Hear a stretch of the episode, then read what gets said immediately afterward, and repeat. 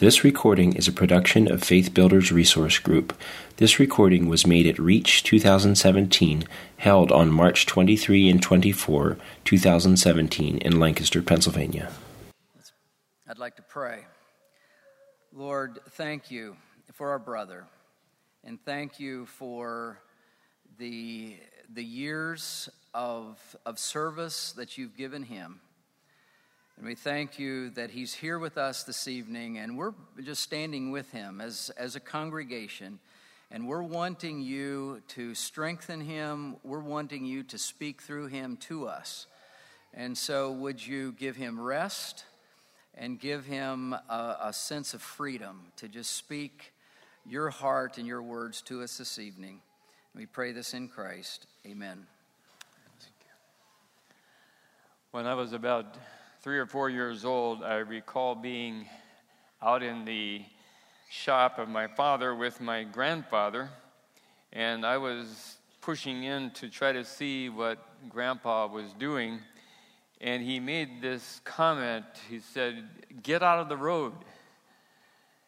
And being young enough, I had thought, that I don't know what he means by that. The road's out on the other side of the yard, and I'm not anywhere close to the road.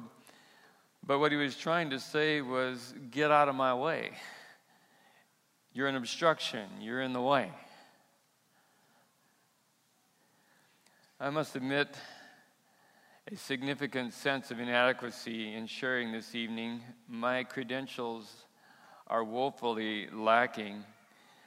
There's numbers of churches in Russia whose members have said that they question the qualifications of any leader who has not been in prison.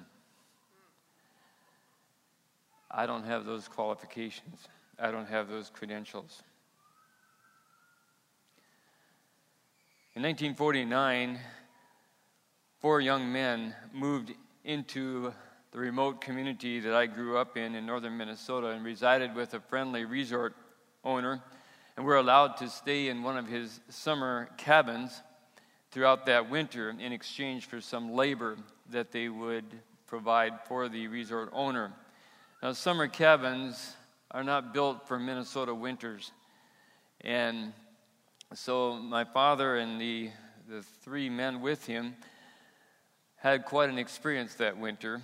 For their water supply, they had a hand pump, and they had to take that out in the morning, scoot onto the top of the well, dump the remaining water from the previous day in to prime it, pump out the water for that day, plus priming the next day, screw the thing off, take it back inside.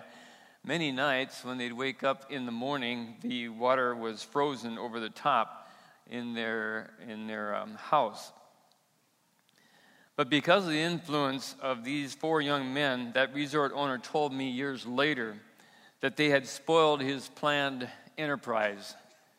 He had been planning to build a wine distillery in the basement of his lodge, and because of these young men, they got in the way of evil. Their lives and testimony created an obstruction. Tonight I'd like to talk about getting in the way of evil. As different ones have already said throughout the last two days, they've quoted Jesus when he said, "I will build my church, and the gates of hell shall not prevail against it." This is not, as has been mentioned, offensive. Uh, this is not defensive action. This is offensive action. The church is to take the offense in confronting the evil. The church is in possession of the ball. The Apostle Andrew was brought before the governor Aegis because he kept preaching this controversial message about Jesus and the cross, according to the Martyr's Mirror. The governor told Andrew, "If you don't stop preaching this message about Jesus and his cross, I'm going to crucify you on one too." Undaunted, Andrew said, "Sir, I would not have preached about the glory of the cross if I was not willing to die on one." He immediately was taken and tied to a splintery wooden beams of a cross to die a slow, painful death over the next three days. But as he hung there in excruciating pain, he preached the gospel until he finally went to his home.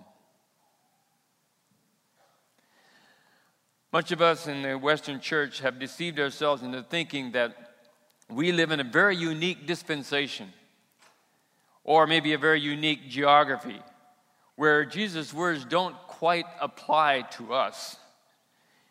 Even as contemporary Anabaptists, we've passed off this very clear and undisputable statements as not applying to us. We agree that what he said was true in the early church, and to some degree in the Middle Ages, and then again in the Reformation. But praise God, they're not happening today for us. They haven't been for my parents, and they haven't been for my grandparents. And beyond that, well, that's too far back to worry about. We know some things might be looming on the horizon in the future, but I guess I'll face those problems when they come. As for now, weather's fine. Honey, let's go check out that land I bought. Sam, why don't we go four-wheeling this evening? Darling, our wedding date is just around the corner. You know, it was property, it was oxen, and it was weddings that kept the friends of the groom from attending the banquet. Jesus said, "If the world hate you, you know that it hated me before it hated you. If ye were of the world, the world would love his own. But because you are not of the world, therefore the world hateth you. Remember the word that I said unto you, the servant is not greater than his Lord. If they persecuted me, they will also persecute you." Paul repeated that warning. In Second Timothy, he said, "Yea, and all that will live godly in Christ Jesus shall suffer persecution."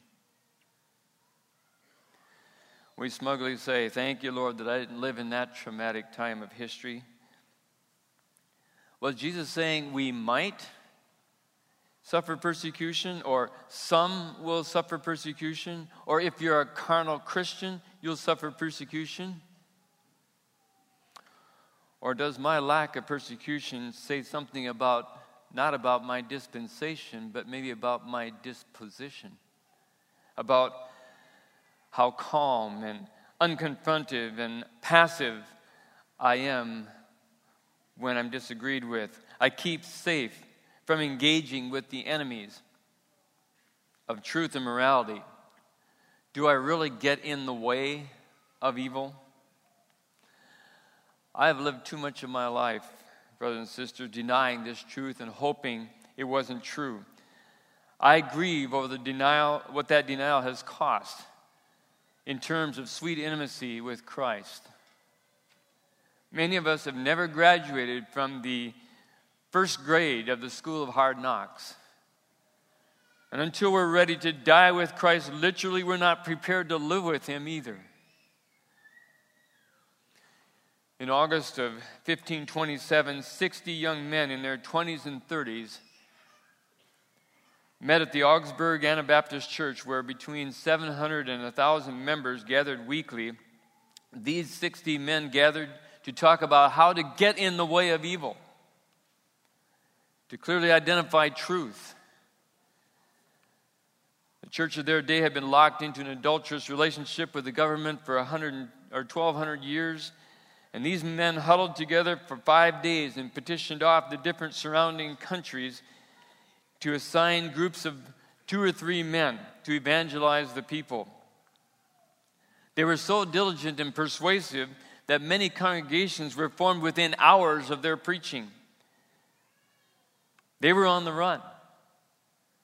The authorities, both ecclesiastical and governmental, were chasing them. They were so effective that they were actually accused of having flasks of potion that they dumped on the crowd, and it came under a spell so that they'd become Christians. The marathon was being, that, was, that they were being chased. Some never reached their assigned area of ministry due to being arrested and martyred. Every month, new edicts and mandates went out for their arrest. Finally, the authorities armed four hundred horsemen and rounded up any Anabaptists they could find. If they did not recant, they were burned without trial. If they did recant, they were beheaded.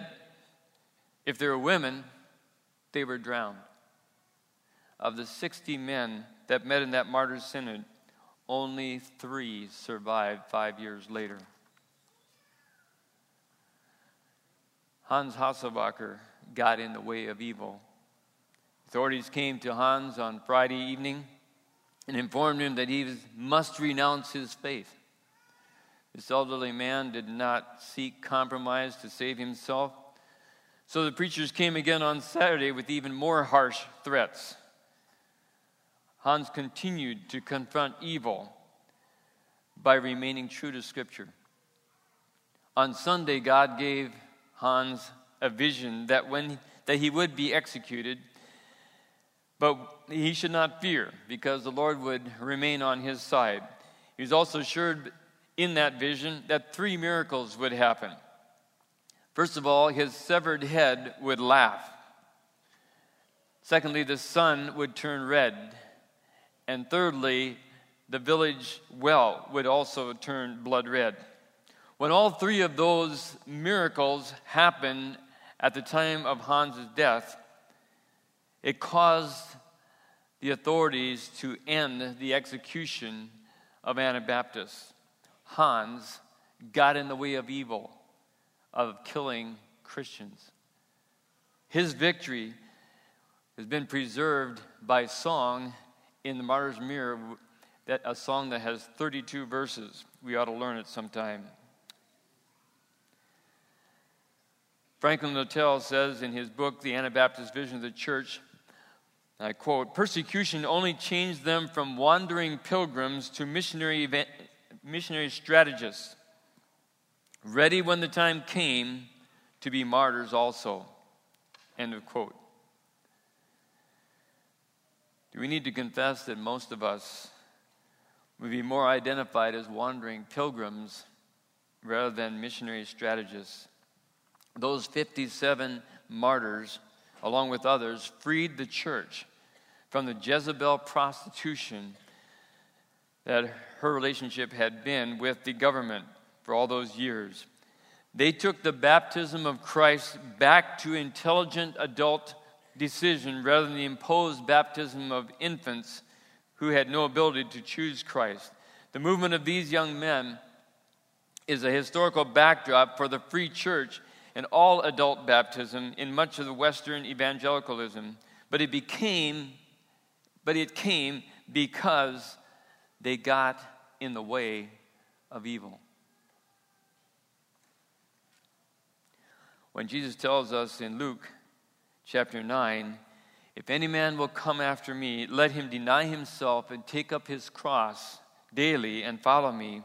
For whosoever will save his life shall lose it. But whoever shall lose his life for my sake, the same shall find it." I ask us, brothers and sisters, is he only speaking metaphorically? A metaphor is a figure of speech in which a term or a phrase is applied to something to which is not literally applicable in order to suggest a resemblance. Is Jesus only a metaphoric king? Was his dying only metaphoric? Oh, but we say, but we don't really need to die. That, that's too radical. That's hyper-spiritual. That's, that's a martyr's complex. Are we becoming like the Muslim suicide bombers? We need men and women. We need young people. We need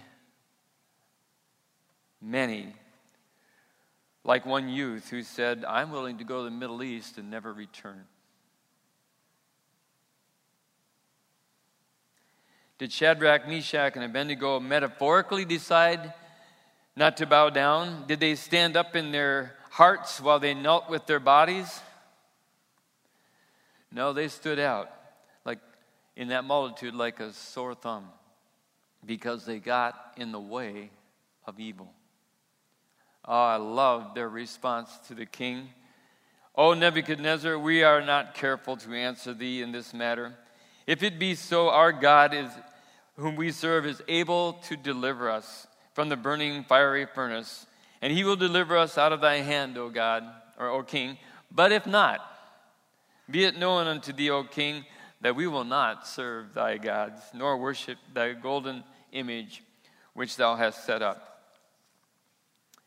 It was a reality. They didn't just keep to themselves in the secret parts of their heart, or even in the confines of their cultural background. They got in the way of evil. Daniel went publicly against what was politically correct. He didn't move back from the window. He didn't draw the shades. He didn't even go back to a prayer closet somewhere when this, the godless presidents successfully passed their legislation about prayer time. He got in the way of evil. He went in the lion's den. It didn't matter if he slept on the lions or in them. He got in the way of evil. You know, it's been easy for me to quote John twelve, verse thirty-two as grounds for evangelism and giving my testimony.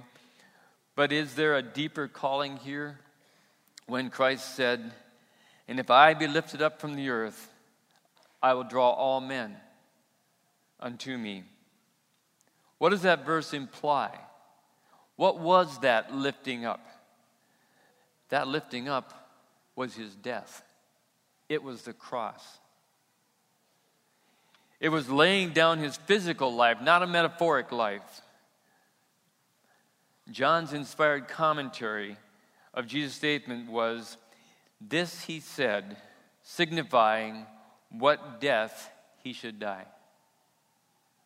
We're talking about how Jesus got in the way of evil. We're not talking about handing out tracts or singing in the park.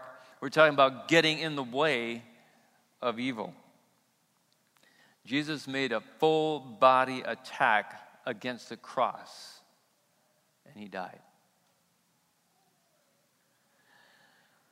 We must wake up to the fact that we're never going to phase Western culture for the kingdom of Christ through our volleyball tournaments and through our Christian cruise trips and through our short-term mission trips and our choral programs and our Amish-made furniture and even our church services, all of which may have a very important part. But they're not going to be our means of getting in the way of evil.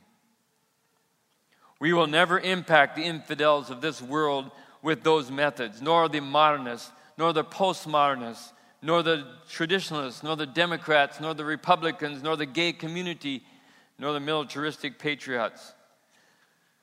We're going to have to jump into the fray and tangle with the enemy. Persecution is not a toothache or a disgruntled neighbor. Persecution is getting scratched, clawed, bitten, and maybe eaten by the enemy. In October of two thousand fourteen, a young boy slipped and fell into the tiger enclosure of the New Delhi Zoo. The surprised tiger watched the boy and played with him for about fifteen minutes. Bystanders stood on top, yelling, throwing stones, videoing, but no one went to his rescue. He was carried off and killed by the big cat. If that was your son, fathers, what would you have done? Would you have videoed the event, thrown a few stones? Or would you have yelled and screamed for fifteen minutes? Or would you have tried to get some people with you and jumped in to face that cat with him? How would you have gotten in the way of evil? Dismissing ourselves from responsibility was what Adam did right there at the beginning. When he was faced with a situation that mattered the most to God, to Eve, to his children, to all mankind, he stood there watching as the serpent spoke to his wife. He watched evil progress without intervening. Esther stood in the gap for such a time as this. She did not fade into the woodwork of her royalty and do nothing. She said, I go in unto the king, which is not according to the law, and if I perish, I perish. You know, the Bible is full of accounts of people who got in the way of sin. Last winter, I made my third visit to the memorial for Flight ninety-three with my wife, Barb. I am somewhat traumatized by the question what I would have done if I had been on that flight. When I ask people what they would have done, most cannot give me a decisive answer. Somehow we expect that we will have a clear rhema from the Lord at that instant and ex- know exactly what to do. I wonder, what would my response have been like? Would it be a response like Ted Beamer, let's roll? Or would it have been a response like Dirk Willems, go back? In a moment's notice, brothers and sisters, Dirk Willems switched from saving his life to saving his thief catcher's life. In a moment's notice. Can that be known before I board Flight ninety-three?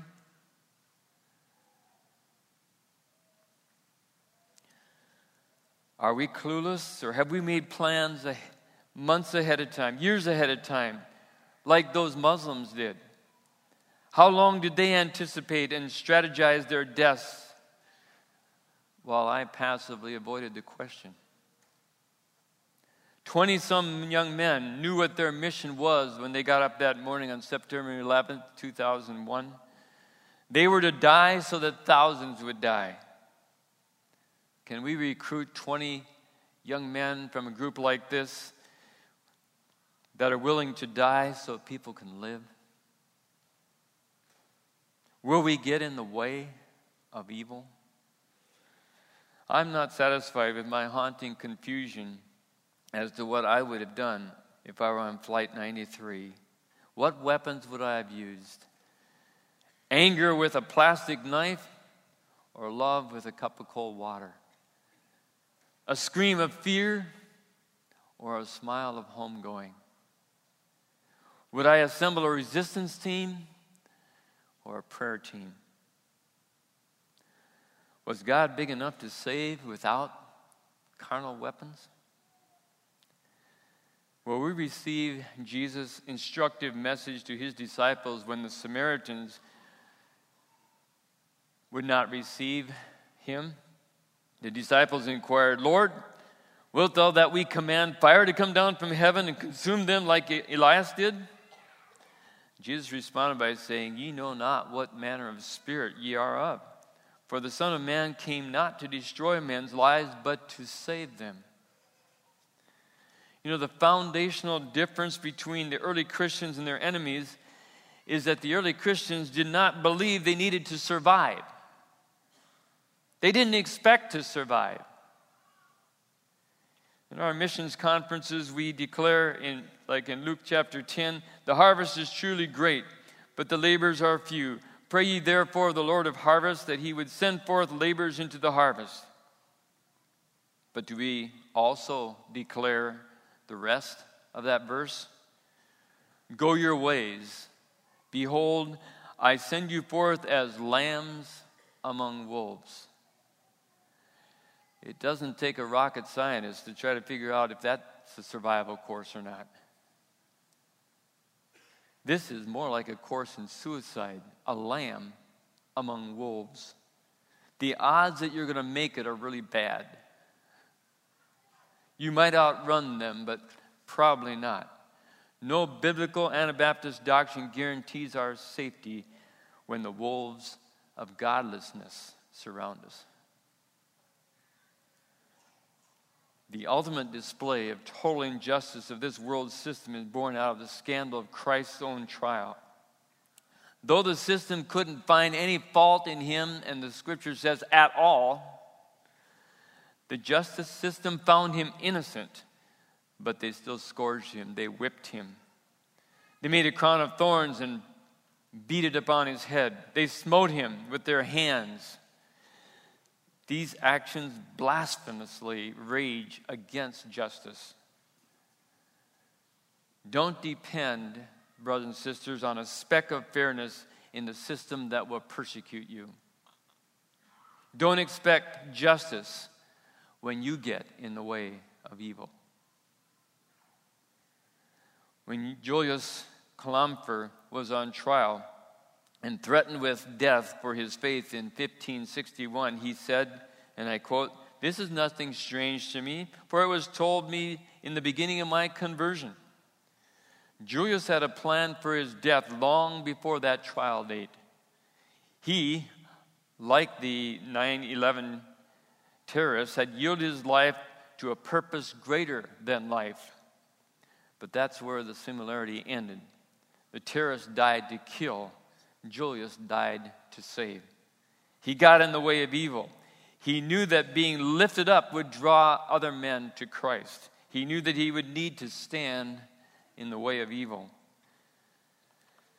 Paul challenges us in Philippians, "Let this mind be in you, which was also in Christ Jesus, who being in the form of God, thought it not robbery to be equal with God, but made himself of no reputation, and took upon him the form of a servant, and was made in the likeness of men. And being found in the fashion as man, he humbled himself and" what? "Became obedient unto death, even the death of a cross." About four hundred A D, a young man by the name of Telemachus, who had been an unruly young man, sucked into worldly pleasures and so forth in his youth, became a believer. He became involved in mission work in a rather remote monastery at that time, and felt like he should be he should go back to Rome. And so as he headed back to Rome, getting close to the city, he noticed there was lots of people moving down the, the street toward the stadium. A large crowd of people were going there. The Romans had just defeated the Goths, and there was to be a big celebration. The gladiators were ready to perform out there in front of, of the stadium. And so as they saluted the empire, the carnage began. And immediately with this brawl, the blood and the screaming and the yelling of all the, the people, Telemachus was watching this. And as he saw what was happening, he was just stunned with the infamy of what was taking place. And so he began to yell, "In the name of Jesus, stop! In the name of Jesus, stop!" But there was so much noise and so much yelling that he could not be heard. So he ran down the stairway, jumped over the wall down into where the gladiators were, and began yelling to the gladiators, "In the name of Jesus, stop! In the name of Jesus, stop!" The surprised gladiators halted for just a little bit, and then as the crowd began to yell at the interruption, and they were frustrated this thing was being stopped, and they began to yell that they would remove the, the interruption, kill the interruption. And so Telemachus was right between two gladiators, yelling, "In the name of Jesus, stop! In the name of Jesus, stop."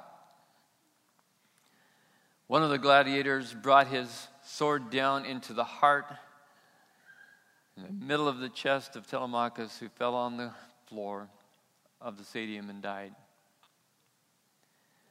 History tells us that immediately the roaring of the crowd ceased. It became intensely quiet.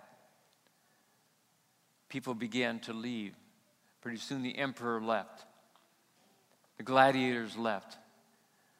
In a very short time, all that was left in the stadium was the dead body of Telemachus.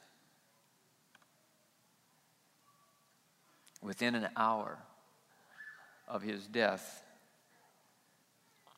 the emperor issued an edict saying, "No more war games in the stadium." All because one man got in the way of evil. What are the games that you and I need to jump into where we cry out, in the name of Jesus, stop. Stop divorcing. Stop these school shootings. Stop these abortions. Stop these church splits. Stop pornography. Stop sodomite marriages. Don't worry about political correctness, brothers and sisters. Get in the arena and yell, stop, in the name of Jesus. We must be willing to step between the abused and the abuser. In the name of Jesus, stop. Our calling is not a passive observance of sin. It's active confrontation with sin, stepping in its way, crashing the gates of hell. We do not step between the abused and the abuser with carnal weapons. We step between with weapons that are mighty through God to the pulling down of strongholds. We step between the seeker and the lie. We step between the youth and the hedonist. We step between the unborn and the abortionist. We step between the brotherhood and the postmodern. We step between the sodomite and his lifestyle. We must get in the face of evil with uncarnal weapons. Someone said that we're going to lose our young people to either apostasy or martyrdom. Our young people have a God-given passion that's going to be exercised some way. Will their feet run to preach the gospel of peace and bring glad tidings of good things until the thief catchers capture them? Or will they hug a pigskin and run for the end zone? Young people are infused with God, by God, for adventure. No one enjoys passivity. Will that drive take them to rescue the perishing in Greece and Iraq and Jordan and Syria? And maybe in a pro-life clinic downtown. Young people, let that volleyball bounce off the court while you wrap your life around something that's eternal. Will we dunk basketballs or converts? And incidentally, that's not a statement on mode.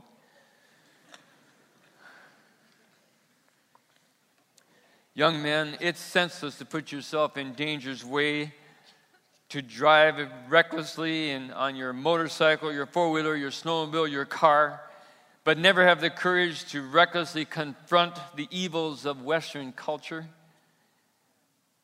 It is a grievous shame that we can argue over Facebook about the morality of relating to the gay community or of voting for Trump or Clinton or the ethics of transgender bathrooms if we remain unengaged with a neighbor who's aborting their baby or a fellow employee who's cheating on his wife, or a sports fanatic that doesn't have time for brotherhood.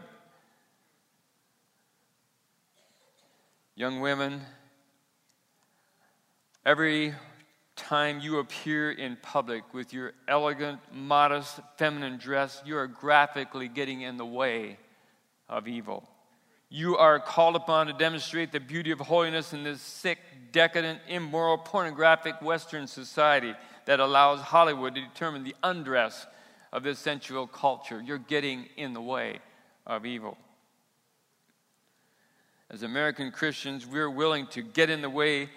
If we were willing to get in the way of evil, I think our country, our country's jails would probably be fairly populated with Christians. Instead, we have a few brothers, Brother Ken and Brother Timo, that are there. How many of us should be there as well?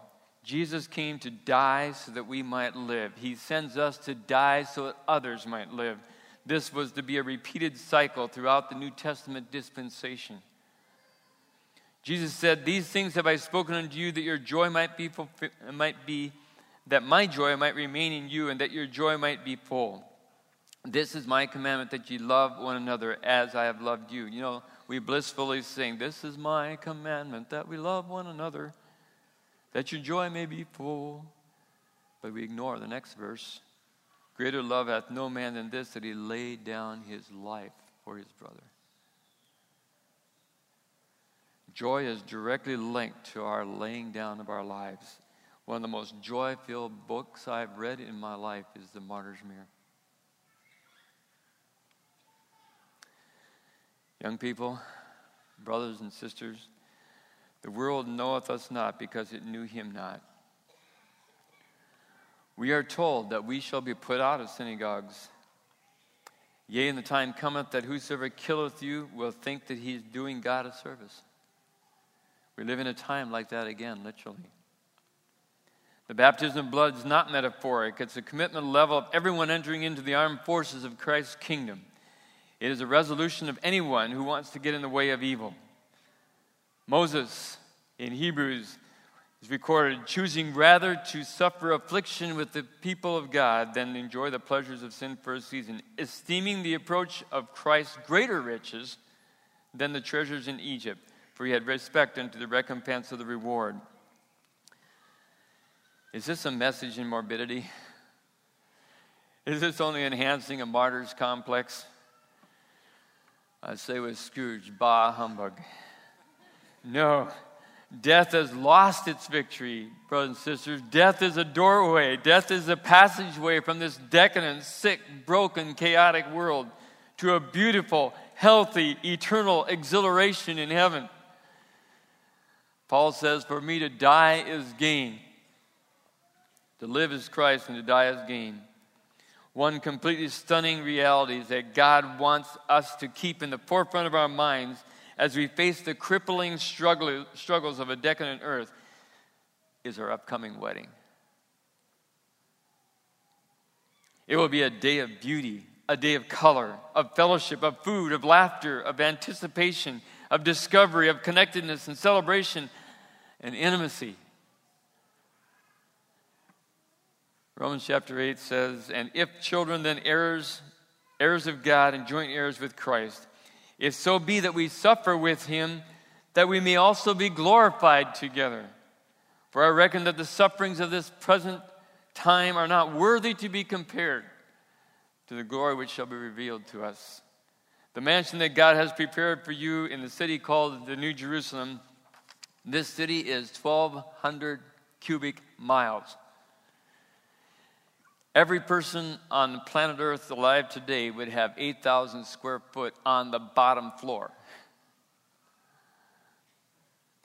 And if every floor was twenty-four feet high, there would be three hundred thousand floors. Plenty of room. Plenty of room. Your excitement and your learning will never crest. There will never be a moment when your capacity to learn gets fatigued like you are now. Your involvement as a co-designer and developer with the Father of the Cosmos will spark holy imagination and inflame passionate involvement with an ever-escalating sense of fulfillment. Second Timothy two says, it's a faithful saying, for if we be dead with him, we shall also live with him. If we suffer, we shall also reign with him. Our opportunity to rule with him over cities and commerce of a sinless cosmos defiles our wildest imaginations. Our relationship with all people will be one of endless admiration and eternal connectedness. You'll pick up joyful conversations with millions of believers at the deepest levels of heart intimacy. Probably brothers who could not, could hardly look at each other here on earth will joyfully be laughing, holding each other, hugging each other in hours of discussion and fellowship. First Peter, again, talks about the trials that precede this. It says, now you can hope for a perfect inheritance beyond the reach of change and decay, reserved in heaven for you. And in the meantime, you're guarded by the power of God operating through your faith, till you enter fully into the salvation which is all ready for the denouement of the last day. This means tremendous joy for you. I know even though at present you are temporarily harassed by all kinds of trials and temptations, this is no accident. It happens to prove your faith, which is infinitely more valuable than gold. And gold, as you know, even though it's ultimately perishable, must be purified by fire. This proving of your faith is planned as a result in praise and honor and glory in the day when Jesus Christ reveals himself. And though you've never seen him, yet I know that you love him. And at present you trust him without being able to see him. And even now he brings you a joy that words cannot express, and that has in it a hint of the glories of heaven. And all the time you're receiving the result of your faith, the salvation of your souls. Heaven will be a first-class buffet for every sensibility that a sinless body can have. And now it says in First Peter four, and now, dear friends of mine, I beg you not to be unduly alarmed at the fiery ordeals that which come to test your faith, as though this were some abnormal experience. You should be glad because it means that you're called to share Christ's sufferings. One day, when he shows himself in full splendor to men, you will be filled with the most tremendous joy. Can we even slightly imagine what it would be like to walk through the parks and gardens of of the New Jerusalem, strolling down golden streets, engaging in fellowship with the redeemed, reading in the celestial libraries, re- and feasting at the tables of the New Jerusalem with the holy, beautiful bridegroom of perfect character and love, who unveils the mysteries of all the previous, present, and future eternal life. To discover that worshiping the one you're married to brings an ever-rising explosion of joy in your breast. Heaven's greatest attraction will be your husband.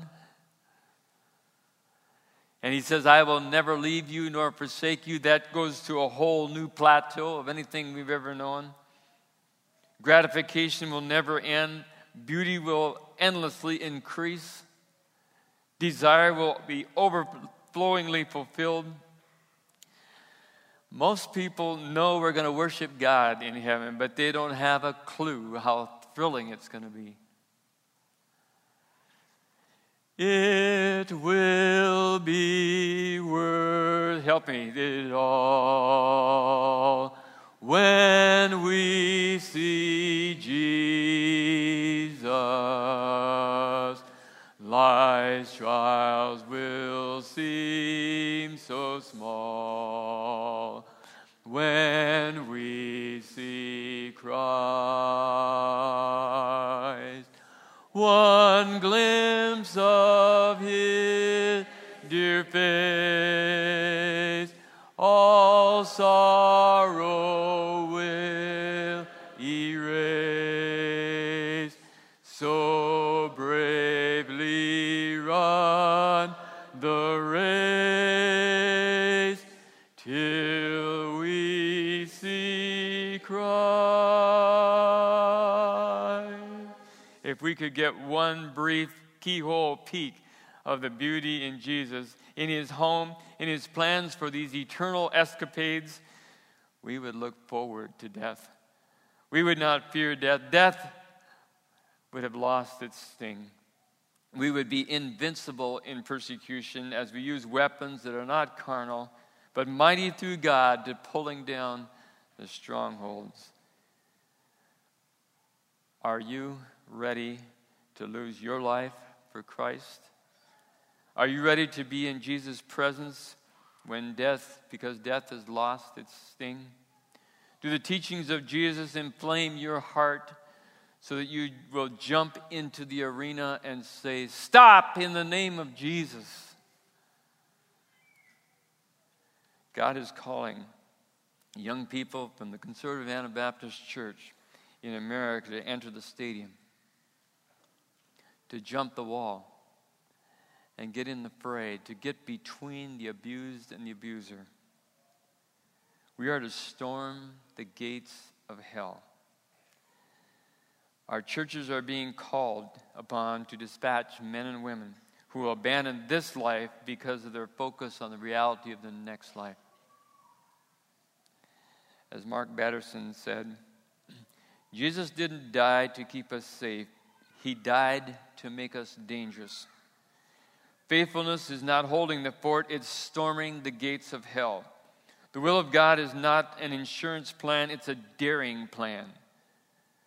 The complete surrender of your life to the cause of Christ isn't radical, it's normal. It's time to quit living as if the purpose of life is to arrive at safely at death. It's time to go all in and all out for the all in all. Pack your coffin. Let's bow our heads in prayer.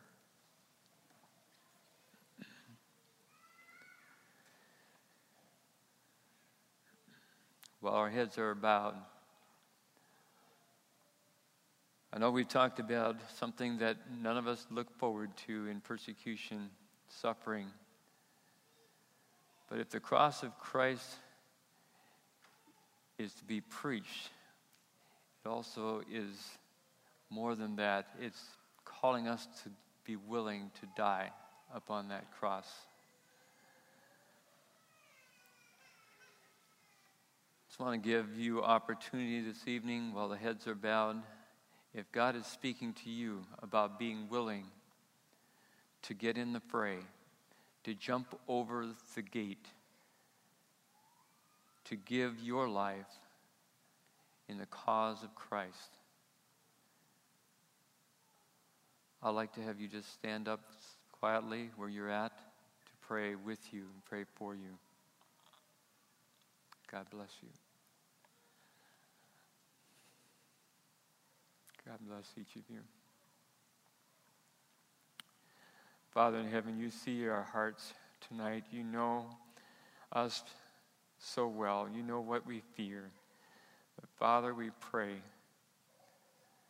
that you would use a mighty army with the weapons that you supply to stand between the abused and the abuser, to get in the way of evil, to cry out, stop, in the name of Christ. Lord, I pray that you'd anoint each one of these who has stood tonight. Give them your grace for every trial that comes. Lord, we know that you want those who will be willing to invest in your, in your army to stand against evil. Lord, we depend upon you. We know we are not strong enough, but we know that in your grace we can know the victory in each of these battles. And Lord, we look forward to the day when we're going to be around your throne and we're going to be rejoicing, clapping. We're going to be so excited. And all this life will vanish away. And all the things we thought were so important will just be lost in memory because of the greatness of your presence and what you have in store for every faithful warrior. So, Father, I pray that you'd keep that in front of us as we lay our lives down for you. We pray in Jesus' name. Amen. God bless you. You may be seated.